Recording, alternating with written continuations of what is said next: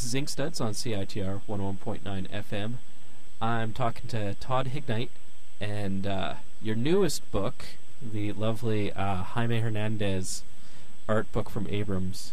I've actually got. The, I left the dust jacket at home, and it's it's kind of an odd testament, black doomsday book almost with like, the dust jacket. right. It's like well, the- the secrets of life and death. yeah, in like looks like chalk writing, and but it's a beautiful book. I love it. Huge fan of Jaime's work. Um, Right. And that's just one of your books. You also have in the studio, which he is one of, as well as basically the current pantheon, I guess, of uh, alt cartoonists: um, Seth, Chris Ware, Clowes, Spiegelman, Panter. Some of them, anyway. Yep. Burns. Crumb was in it. I could. Yeah, Crumb was Yep. in it. Crumb was in it. I Brunetti. think he was the elder statesman in that book. Yeah, yeah. I guess yeah. You know underground folks other than him. So, um, and last but not least, the much loved um, comic art magazine. Thank you. It's nice of you to say. It's uh no, I uh, think a lot of that, and uh, saying beforehand, um, in the studio, as a book really came out at a good time for me when I'd been doing the show for about a year and a bit, and kind of still trying to figure out what I'm doing and still working on my sea legs. And that book really captured um, kind of the idea I have, like you know, talking to cartoonists and really. There's so much in their heads, and just finding the right things to pull at, and you can get all sorts of information. I, I agree completely, and that was that was kind of you know uh, one of the motivations behind that book is is um, you know I find that artists in general, um, you know, decent decent percentage um, are are not particularly comfortable talking about their own work, and um, in addition to that, you get somebody like Robert Crumb who's been interviewed, you know, eight million times over the last forty years, and Mhm. you know, it, it's it's certainly you know nobody's fault, but you, you kind of tend to rely on stock answers to to questions, um, and so it was a combination of those two things. Um, you know, I, I, I felt like, boy, if you put somebody else's art in in front of one of these cartoonists, they really open up, and, and not only do they have a unique perspective on on other artists, but you definitely get something um, about their aesthetic, you know, uh, immediately in, in how they talk about other artists' work. So it was just kind of a, a way to get around, um, you know, people's reluctance to, to sort of talk at length about, about their own work and, and kind of get a fresh um, perspective on, on those cartoonists. Was there a specific choice in the folks that you did talk to? Um, you know, not at the beginning. The the whole idea for that for in the studio for that concept, it, it really came out of the first one that I did, um, which was with Dan Clowes, and um, you know, I met him and did an interview with him when I was probably 17 years old. Uh, I lived in St. Louis, and I drove to Chicago when he when he lived there, and um, you know, just kind of seeing him in his working environment. He was actually working on Art School Confidential at the time. It was on his drawing board. I've got these photographs of him sitting at his drawing board with that story sort of half finished. But you know, just just being really interested um, in seeing you know kind of what he was looking at and and you know process uh, related material that nobody else ever sees. Um, so it really, yeah, that idea that idea was just about Dan, and then and then after we did that, um, you know, it seemed like people were interested, and it did seem like it gave uh, a really interesting, um, you know, view of him and his work. So it just kind of went on from there, and it really went one by one. It was kind of like, oh, who else would be good to do uh, do one of these things with, and um, you know, once uh, I can't remember the exact number, but but when I signed the contract to do the book, I think I'd done you know half of them, and then it was kind of like um, filling it out and and you know making it.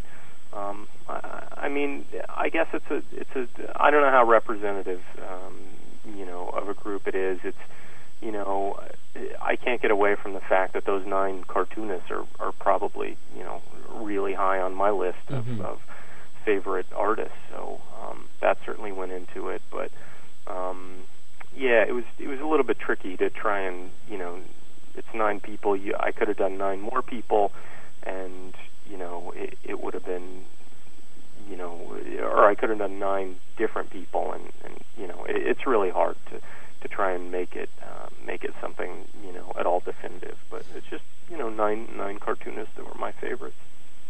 and they're wise choices.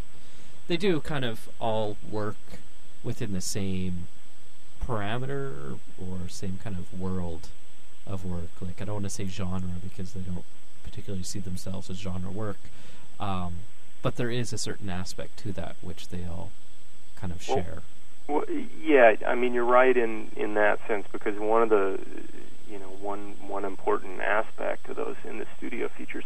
I mean you've got to have a cartoonist that really looks uh, to the history of comics quite a bit, Mhm. and you know is is kind of a you know a collector and and somebody that that you know that kind of material is important to them. So you know definitely. Um, you know, there, there.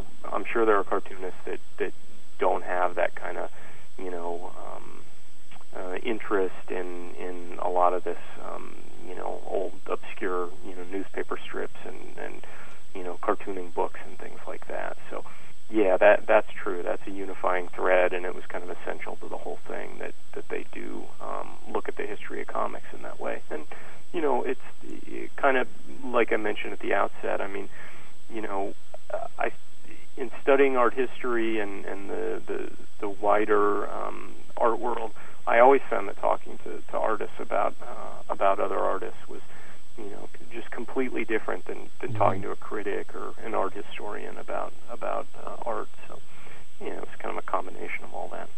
It, it it's interesting right now, especially given the kind of academic discourse going out there, where um, you kind of see people doing this academic work and kind of placing their ideas and values on the context of what these cartoonists are creating, and it it almost the lens that they're looking through loses something that a lens of someone who's you know in the media kind of understands. hmm Yeah, I, I mean, it's still the discourse is still so you know new in a lot of ways. I mean, there there have been great writers on comics for for decades past, and and you know, uh, but I guess yeah, I guess I would I would agree that that you know that in general, I think the biggest scholars or the biggest um, you know uh,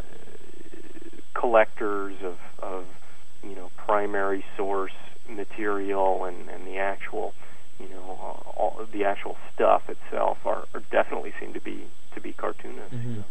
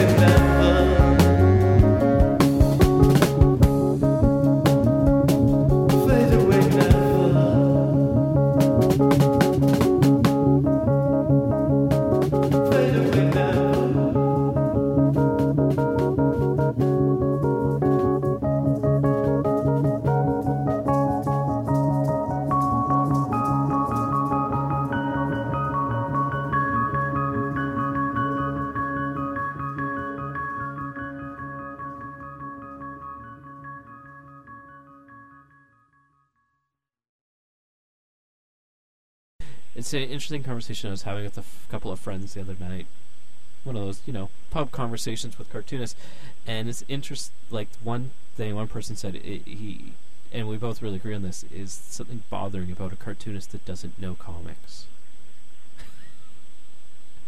they make comics, but they don't really know anything about it, anything about the history of it, anything about the medium. And it's kind of like that kind of limited lens, I guess. I don't know. I'm sorry. I apologize. That you're you're kind of cutting in and out. I don't I don't think I heard that. I was we we were talking about how um, kind of a frustration talking to other cartoonists or talking to cartoonists. I'm not a cartoonist, but my friends are cartoonists. Uh-huh. Um, those that don't know the history of comics, you know, not necessarily like in-depth history, but don't really understand like the background of the work they're working in. Uh, Um, and that's why it's interesting with this because you can, like, it is such an open book with those guys. I mean, with Jaime looking at the um, the Archie comics and all sorts of other. I mean, Chris Ware and even him talking about Ron Regé, which is really interesting because you can kind of see what he's pulling out of that. absolutely. Yeah. I mean, it, it's obviously you know each of those chapters a pretty idiosyncratic uh, history of of comics, but yeah, at the end of the day, I, I really felt like I I understood their work on a on a different level after after um, you know after putting those chapters together. So, what's your background going into starting Comic Art Magazine? Um, well, I you know I've been the long story is that you know as a comic book collector since I was a really uh, young kid and um, worked at a comic book store when I was a teenager, and um, you know did did some fanzines and things like that, and then I studied uh, art history in school and then I worked in the in the contemporary art world for a while, and then I went back to to graduate school to study art history, and and um, you know when I was finishing that up, um, I, I thought it just seemed to the the timing. I'd worked on a couple of exhibitions, and it just seemed like um, you know everything that I had done up to that point, all my interests up to that point, um, you know, everything I liked doing was kind of all encapsulated in into doing a magazine. And um you know I had ideas for for a number of different articles and I certainly had an idea of of how I wanted it uh to look. Um working in the art world you know I worked I worked at a gallery and we did you know exhibition catalogs every month and and um you, you kind of think about well you know I love uh, there are certain comics that I love as much as any you know art in the world, and and it would be great to see something where where they were presented in this way, and and you know people um, uh, sort of you know approach comics, uh, the writing in, in as many different ways as possible. That was always a main goal. That was always as important to me as the the sort of you know production of the magazine or, or the look of it was that um, I really wanted to get uh, as many different um, critical approaches to comics as as possible, and I I don't know that I guess it came from you know studying art history and, and Mhm. enjoying uh, reading a lot of different uh, ways of writing about art. Um, you know, um, it, just seemed like there was a vast, um, you know, world out there that that could be covered in a in a way that I hadn't really seen it covered before. So, um, yeah, I I kind of started it on, um, you know, a shoestring budget. I was really lucky because I had a friend in St. Louis who was already doing his own magazine, uh, magazine on illustration art. And I Mhm. basically um, approached him and said, "I have this idea, and here's here's what the first issue would be. You know, if I give you half of of whatever money we make, which um, you know didn't wind up being a whole lot, would you uh, would you design it for me because he's a graphic designer?"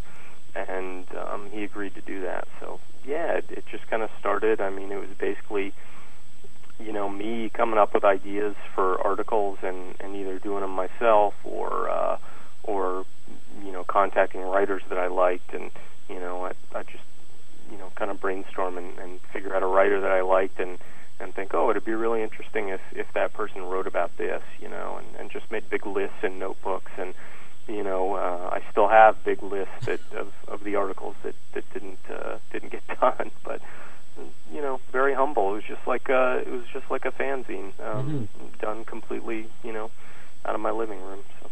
A very high-end fanzine.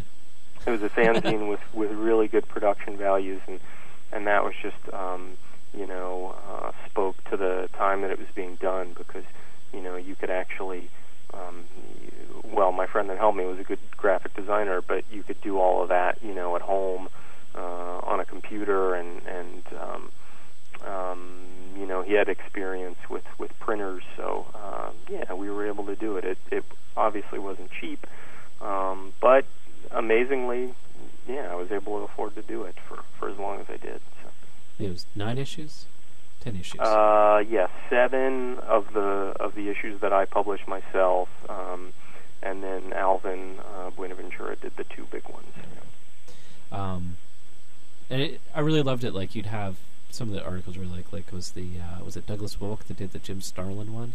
yeah I love that article it's like I know so many people are like would never have read the Warlocks, but after Yeah, reading right. that, they just wanted to track them down. And I, I was really I was really happy uh, about that article because well, a he's a really good writer, and um, yeah, the subject matter was just kind of perfect. I mean, you know, uh, you're always frustrated. Um, at least I was when I was when I was younger, and I got into you know alternative comics, and and the the superhero guys are just so um, you know insulated and and um, uh, really you know can't can't bear to look at anything outside of of their little world. And I don't know I felt like well with comic art I, I always wanted it to be as diverse as possible. But you know with having that article in there I thought I don't know kind of you know I definitely felt like there was a there was a big segment of the of the readership of comic art that would just you know that if they didn't get it they would either not get it or it would actively kind of like upset them so. yeah, well, and that's uh, as much as saying the uh, mainstream guys weren't reading the superhero comic or reading alternative comics.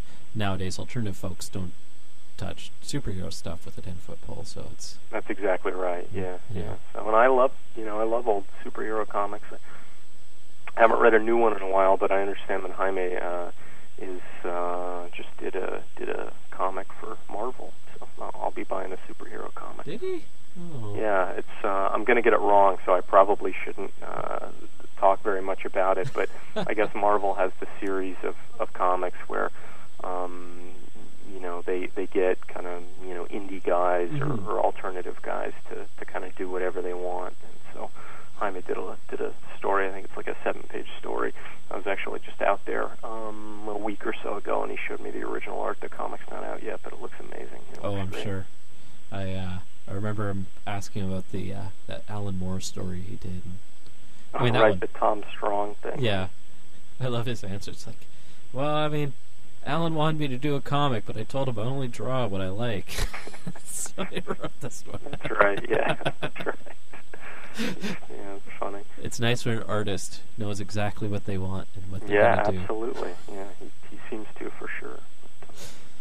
Now, staying on target with Jaime, um, what was the choice in doing this specific book on him?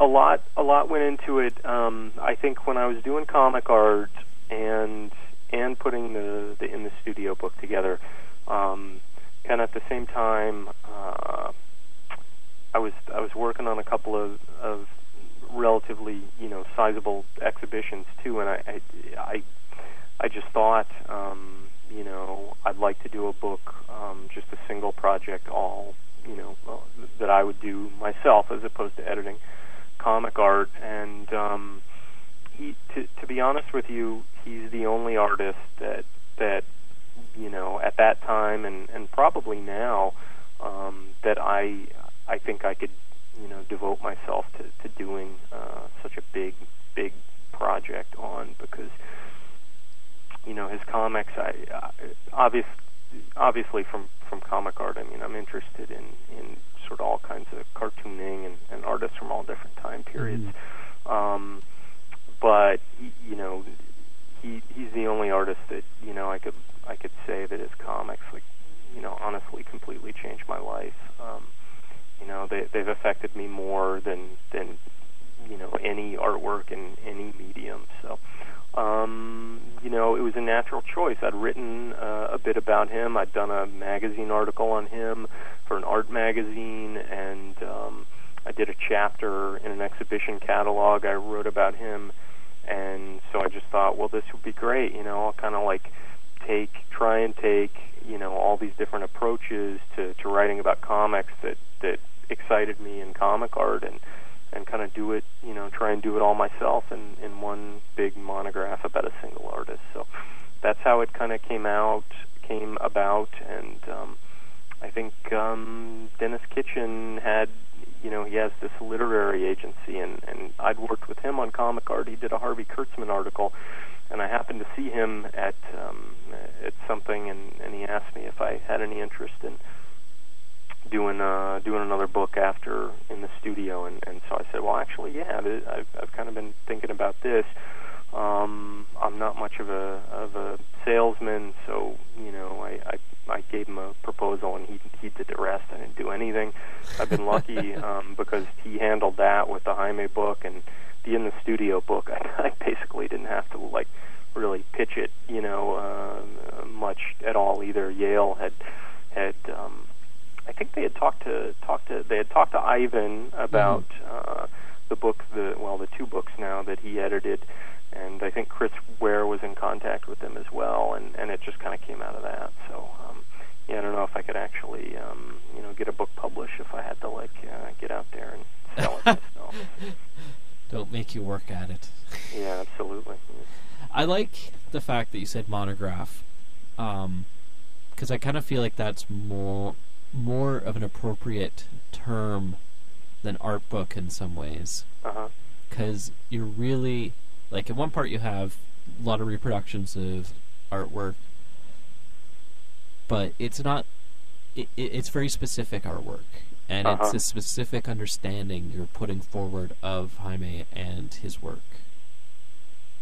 Um, one thing I found really fascinating is uh, in conversation with him last time I interviewed him, he brought up um, about this book was that you're really able to understand, I guess, the connections between him and his work, uh, and how right. that reflects his real life. Yeah, yeah. Well, I think that's a hugely important. You know, I, I get, you know, I try to get into that quite a bit in the book, but yeah, obviously that's a hugely important, um, you know, aspect to understanding his comics. I think. Um, to be honest with you, you know any writing I would do about art or comics, um, the the sort of biographical approach is is you know the the one that I'm I'm probably um, least comfortable with.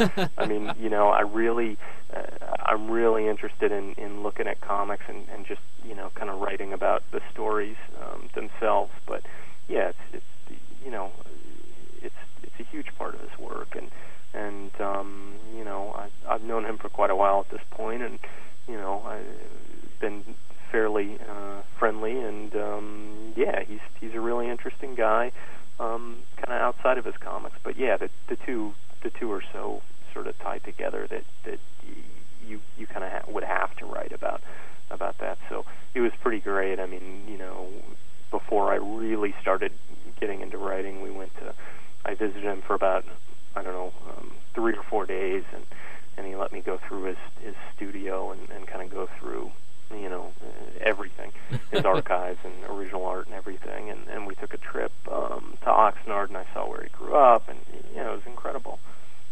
Yeah, I mean, you know, going to going to Oxnard, this, this park, you know, by by the house that that they all grew up in. Um, I mean, you see this park, and and you don't even have to. It, It's just so so immediately apparent that that it's you know it, it's been in the Locas stories like you know uh, many times. So Mhm. it's pretty pretty amazing. Some of the interesting uh, biographical information you really zero in on quick. Uh, one I really appreciate was the um, the representation of women in his life, or the importance that women play in his life.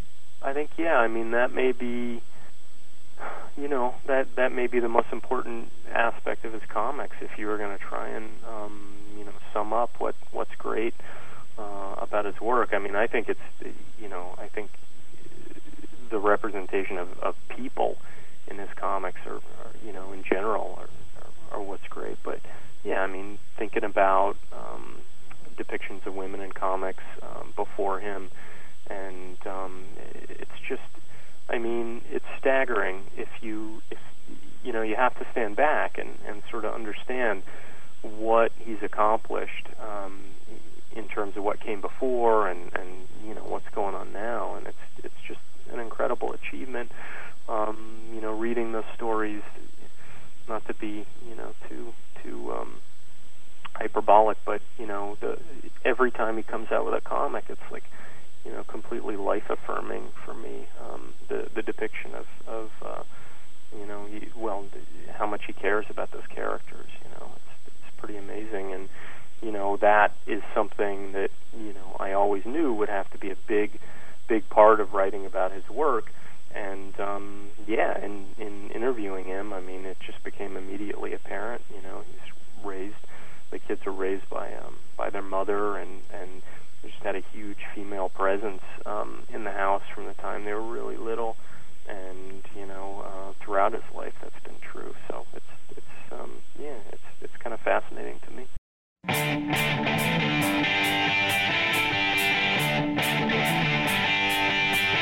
Well, you wish upon a star that turns into a plane. And I guess that's right on par. Left to blame?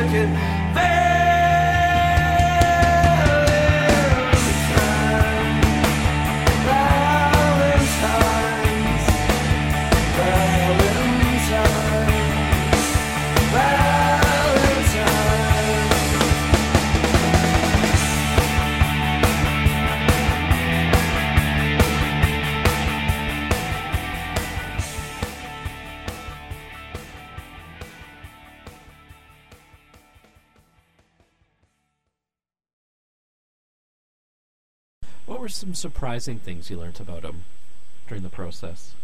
Um, I mean, you know, I learned a lot of surprising things in the book about.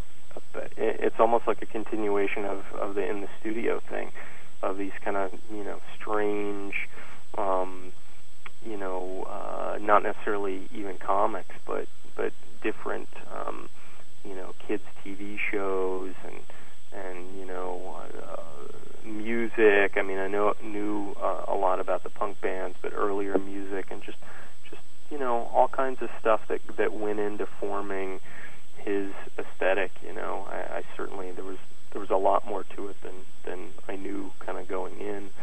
Um, but I don't know in terms of in terms of his personality. I mean, he's you know he's he's um, he's a really you know he, he's a really interesting guy just on on every level and Mhm. you know uh, the comics are are um you know those well I, you know the the book the book speaks to what I think about the comics but They're good comics. yeah they're good they're definitely good comics Flies on the Ceiling is probably one of my up there my favorite comics of all time. Like I know that's I think that's his specific favorite piece of work of his own. And it's really amazing just how he can go into these characters and just invest so much into them and put so much into them. And you're creating a depthness, you know that there's more there beyond what he's saying. yeah that's such a great thing and I'm I'm so excited that you know he's still got so many years left of of telling these stories you know going back and forth and um I think I think there's a story in the in the upcoming Love and Rockets um uh about Maggie when she was she was a little kid. So I mean yeah it's it's great that that he's got so much material to work with for forever you know. Um but I I to speak to your point what struck me, wh- what's always struck me uh, about his characters is that, you know, you read one of his comics and then read pretty much any other comic, and it just seems like, um, you know, it seems like the characters in in other comics are always there for a reason. They're just like kind of fit into a to a narrative, and they do things for a certain reason. And I never ever get that sense with him. It's like he's he's it's kind of a cliche, but he's really following these characters through their lives, you know and um, there's a lot of messiness in the lives, obviously, and Mm-hmm. and um, you know you just you just never get the feeling that that he's giving these characters lines for an effect. You know, it's it's this really incredibly organic thing where you know, and, and somebody that's been reading those comics for for so long, you kind of like grow up with those characters. You know. you start the book out with the uh, the New York Times story, uh, La Mag, La Mag la Loca. Um, what was the specific choice behind that? Like a Um, story that's probably seen the most print. again it it comes from me me my particular interest is uh, is really foregrounded um, on the work the the comics so it was tr- me being kind of to be honest with you um, I, I don't really like when it, it kind of bores me um, when I get a book and it immediately starts you know right from the time the person was born and then kind of goes through this stuff. And and I wanted to make it immediately apparent that you know it's not to dismiss the biographical information. It's, uh, like we've been talking about it's really important. But I just wanted it to be more about his work right from the outset. Um, and you know that New York Times strip was designed well it wasn't designed but it was it was intentionally written you know for people that don't necessarily haven't necessarily read you know every issue of Love and Rockets from 1982 on. So it's kind of this nice contained story that really gives you a good sense of, of Maggie as a character. Um, and I just thought, you know, Abrams from the beginning they wanted that story in there. They're really jazzed about having that story reprinted in full in there. So I thought, well, it makes sense to just start off with it right right from the get go because I do think it gives you a real good introduction to his world right off the bat. And also, in some ways, it's a turning point in his own work. I feel like where he's kind of. I mean, Maggie turns forty in the strip, and it Right. it is it kind of sets a like a road mark almost in his work. Uh huh. Uh huh. Like we've gotten this far. Right. I don't know if that made sense, but that's kind of the, the the impact I feel with that work because I mean it's one of the few parts of the larger story that's not in the Love and Rockets or the Penny Century. You know, it's an external component. No, I agree with you. Yeah. Um, one of the things you're covering is some of the artistic influences, and one that surprised me was his mention of uh, Moebius. Uh huh. Yeah. Right. You you have to look. Um, you know, and I think specifically what I what I say about about Moebius is I talk about some Moebius clouds or, or the dust coming off of of Maggie's scooter, and um, I guess because I was at the time I started reading those comics, I I think the first issue of Love and Rockets that that I read was number 15, but I had been seeing you know the covers and and the ads and and I was kind of you know immediately struck by the art, but you know that to me the way that he graduated um, to doing what he did, the kind of comics that he went from like this to this to this to this to get to where he was at the beginning of and Rockets. I think I had somewhat of a similar uh, experience in in my comic reading. You know, heavy metal was like uh, like a step um, beyond. You know, John Byrne's Fantastic Four or whatever I was reading at the time. Um, so so I was I was really interested in the fact that not only Jaime but you know Gilbert too were uh, you know at, at a certain age you know their late teens they were kind of you know really really pouring over those heavy metal issues and, and Moebius and a lot of those European guys. Um, but you can definitely see it in his inking in the first in the first issue of Love and Rockets in, Mhm. in particular. A fascinating thing he said once was uh, how his inking changes over time, specifically because of his nib. You ever hear of that? Oh right, yeah, Like- Uh, it was like the most simplistic answer to like yeah. The the the tools, uh, stylistic you know, shift. That's right. Yeah, the tools determine the the style. So yeah. Oh, by the way, I should should say you mentioned the cover of the book at, at the outset. I, maybe it's never.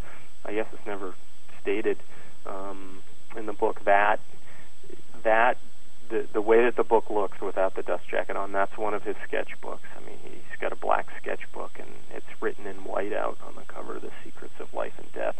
And it was this. Um, you know, kind of nice coincidence because I had already decided um, that that's what I wanted to call the book, and um, you know, knew that, and and then I went out there to go through his sketchbooks and everything, and, and pour over through his archives, and and I found the sketchbook that had that scrawled on the front, so I thought it was perfect. The book, this has to be the book. So That's uh, he probably had a chuckle waiting for you yeah, to find yeah, I know.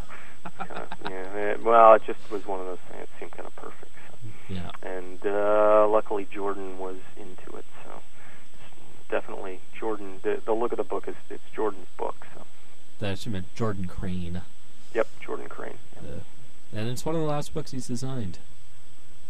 He's not doing book design anymore.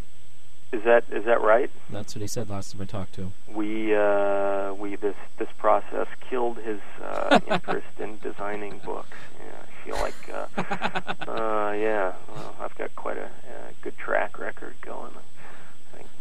Comic art, uh, maybe um, yeah, put Alvin Buenaventura on the road to financial trouble.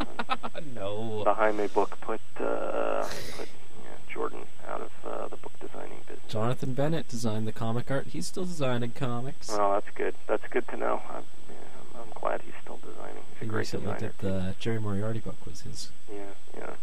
Jonathan's a very good, very good designer and a very good cartoonist. Mm-hmm. No, I think uh, Jordan right now is just trying to focus more on his specific artwork.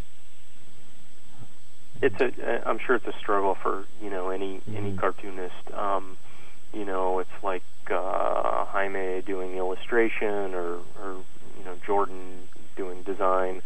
I'm sure uh, you know on a certain level it's it's um, you know interesting to do, but um, you kind of do it you know do it uh, as a as a way to make money, uh, you can do your comics. You know. Mm-hmm. Oh, they uh, most most cartoonists do something else other than make comics. Yeah, you kind of have to. It's, uh, uh, it it's a s- sad reality.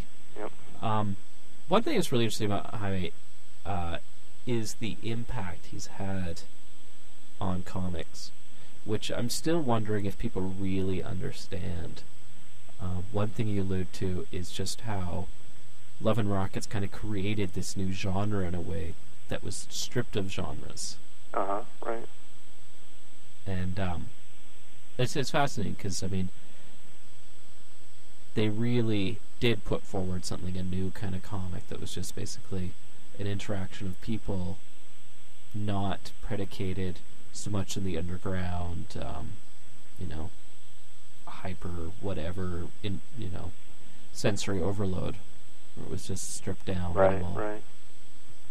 so is it that does. It seemed like yeah. It seemed like um, you know, especially if you talk to somebody like Dan Clowes. I mean, it it, it definitely um, opened up a space for people to work in. You know, I think um, uh, almost every cartoonist I talked to that that came after um, those guys, um, you know, was was hugely uh, affected affected by that because you know it was just it's kind of like you said, you can do you kind of any anything you want. I mean, you know, it was certainly at the time Love and Rockets came out, a lot of people, you know, every, everybody saw it as as part of the you know indie boom or you know, all these black and white comics. But Mhm.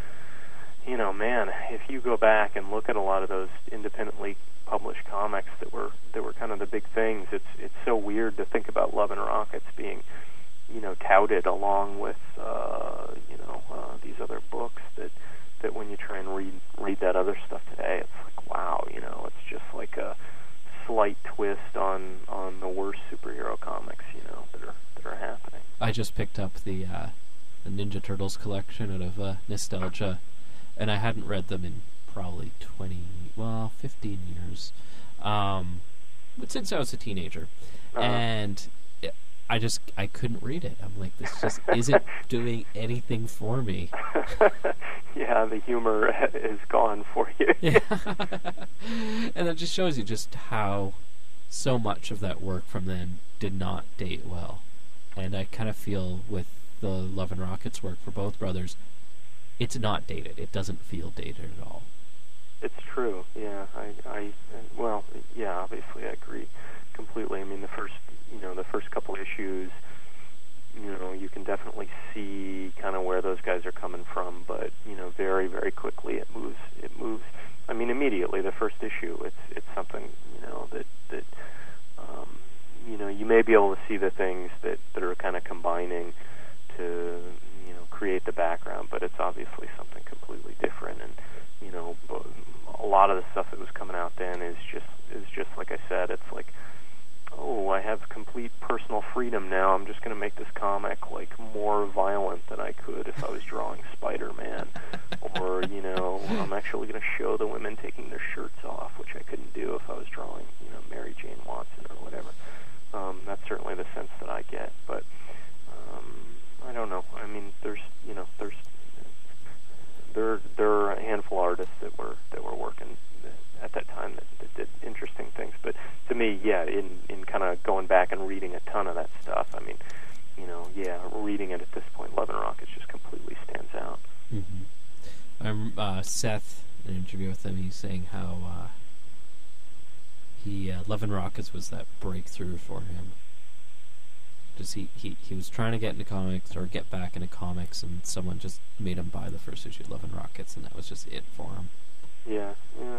Well, I you know I can't overstate just as a comics fan what what it, it meant to me because um, you know I was definitely in that in that uh, you know comic collector world where my whole life was comics and you know uh, it it it opened up a completely a completely new world. It what it did is it actually made me you know interested in other people you know in in you know sort of thinking that that people that you would meet might might have like this great interesting story um, you know as opposed to the only people you're interested in are are you know these in these superhero comics that I've just been obsessed with my entire life so yeah I kind of kind of can't can't overstate the importance of, of Love and Rockets for me um, as a as a you know 14, 15 year old.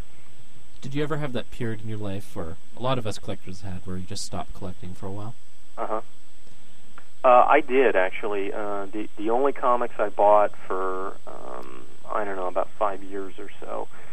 Um, I stopped buying buying pretty much anything except for and Rockets and Eightball and Hate.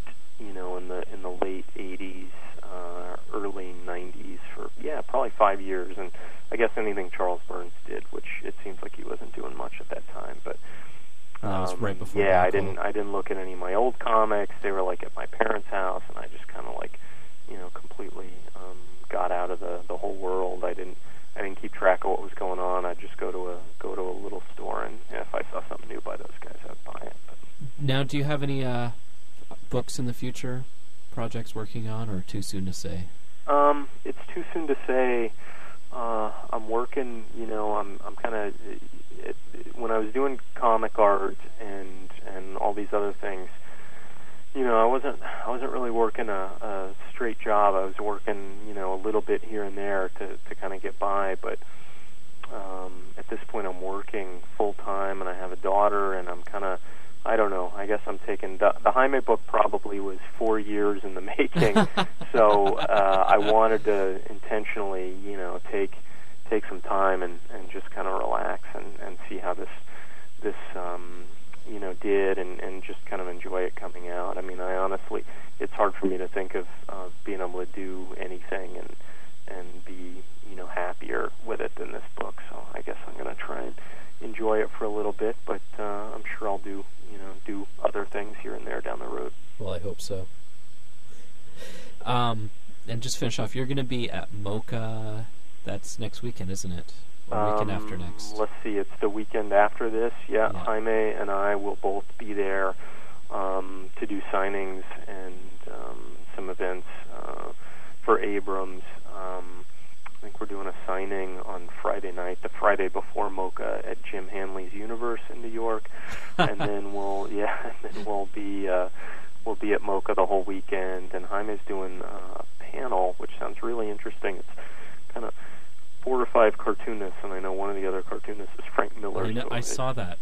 I, I don't remember who the other people are, but I can't wait to see that one myself. It's it's a it's Frank Miller, Jaime, um, Kyle Baker, someone else of uh, you know larger than life reputation, and then Dean Haspiel. gonna be fun. just, just just out of my own thoughts, I'm kind of like one of these is not like the other. right. You know, I'll have to tape it for you. I, I would love to hear. I mean, I think Frank Miller will have some unique takes on where he's coming from with comics. That it's, I, I, you know, I grew up on Miller, and I just don't see how he fits into comics anymore. in a- yeah, in a I, I'm kind of curious. Um, I mean, you know, I don't know. Is he even doing comics? Has he done comics in, in quite a while? Not in a while. Yeah, well, So, I'll be curious to, yeah. to see. Yeah, it should be it should be a fun panel. But yep, we'll be up there, and then um, probably in May, I mean, I will do some stuff in in California for the book, and and then um, I'm sure we'll be in San Diego as well. The mess of San Diego. Yeah, ma- mainly, you know, I I go out there for for work uh, in addition to you know whatever project I'm working on. Never been. Um, you don't need to go. No, I'm probably not going to. I'm going to TCAF. That's my fun time. Yeah, yeah. San Diego, I mean, it's just like everybody says, it's so impossible to find, you know, the four people that you actually want to see there that it's just like hardly worth it. You'd be better off like, you know, planning a planning a trip with your friends or, you know, the the people that you actually want to hang out with and like Mhm. getting together somewhere else because there's no reason to be in the middle of all that. Exactly. Well, thank you so much, Todd. Oh yeah, yeah, it was fun. Thank you very much. I've got my questions asked. All right. Well, I appreciate it, and uh, hope you enjoy the book if you haven't read it yet.